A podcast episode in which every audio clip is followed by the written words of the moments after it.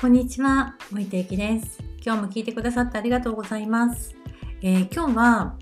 えーゼロからね、あのー起業したい方で、この間、あの、ちょっとお話をしていたら、起業したいんだけど、お金もないし、あの、売りたい商品も別にないんですって方がいらっしゃったんですよね。そこで、それはね、私も全く起業した時同じ状況だったので、私がゼロから3ヶ月後には月賞127万円になった時にやったことっていうのをお話ししたいと思います。えー私はねあの全くあの企業パターンにいたわけでもなくセールスとかにいたわけでもなく秘書をやってました。ですのでこうマーケティングとかね営業なんていうのは本当に無知だったんですよね。でそんなにね余裕があったわけでもないのでとにかく起業する時は、えー初期投資が少ないものっていうのがあの全くあの大前提だったんですよねだから皆さんみたいに、まあね、どなたかみたいにこうサロンをやろうかなとか何ですかねこう何かお店をやろうかなとかっていうようなとにかく経費がかかる投資がかかるっていうものにはもう手を出さないっていうことを決めてたんです。で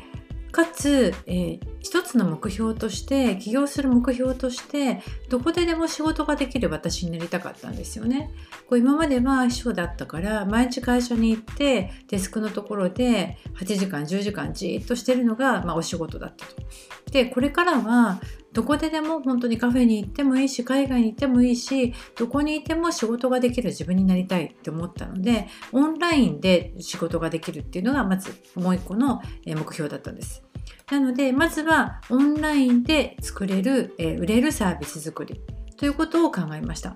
でまず何をしたかというとお客様の悩みが解決できてオンラインで提供できるサービスは何だっていうことをすごく考えました。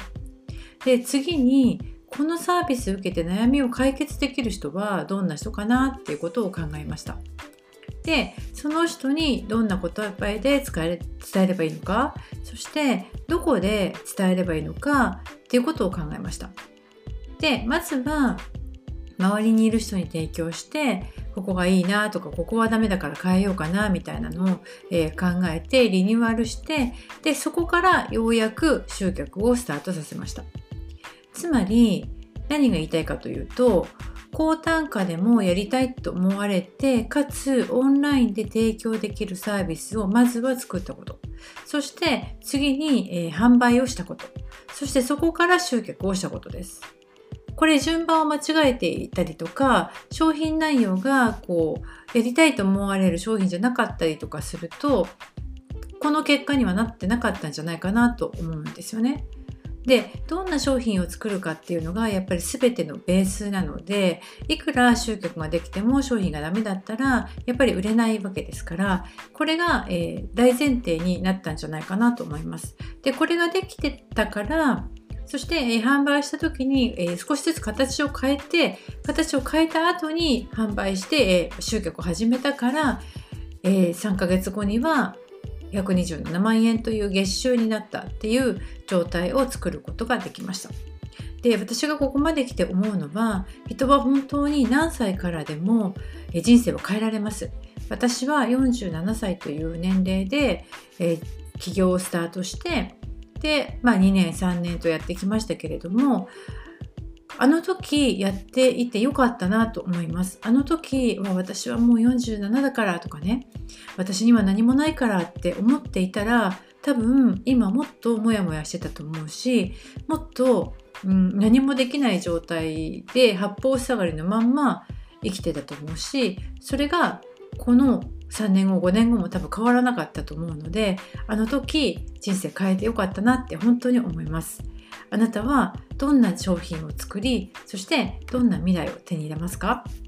必ず商品がないっておっしゃってる方でも必ず経験があるはずなのでそこには商品となるヒントが隠されています。ですので商品作りっていうのは決して難しいことじゃないと私は思います。えーあそこでね、まあ、まず商品作りをどうするかってことでもしお悩みだったら10月28日の夜8時から、えーオンラインで起業するための商品作りのセミナーをやりますのでぜひねいらしてください。どんな商品を作れば伝わる商品になるのかそして喜んでもらえる商品になるのかということをお話ししようと思います。えー、今日のお話は以上になります。今日も聞いてくださってありがとうございます。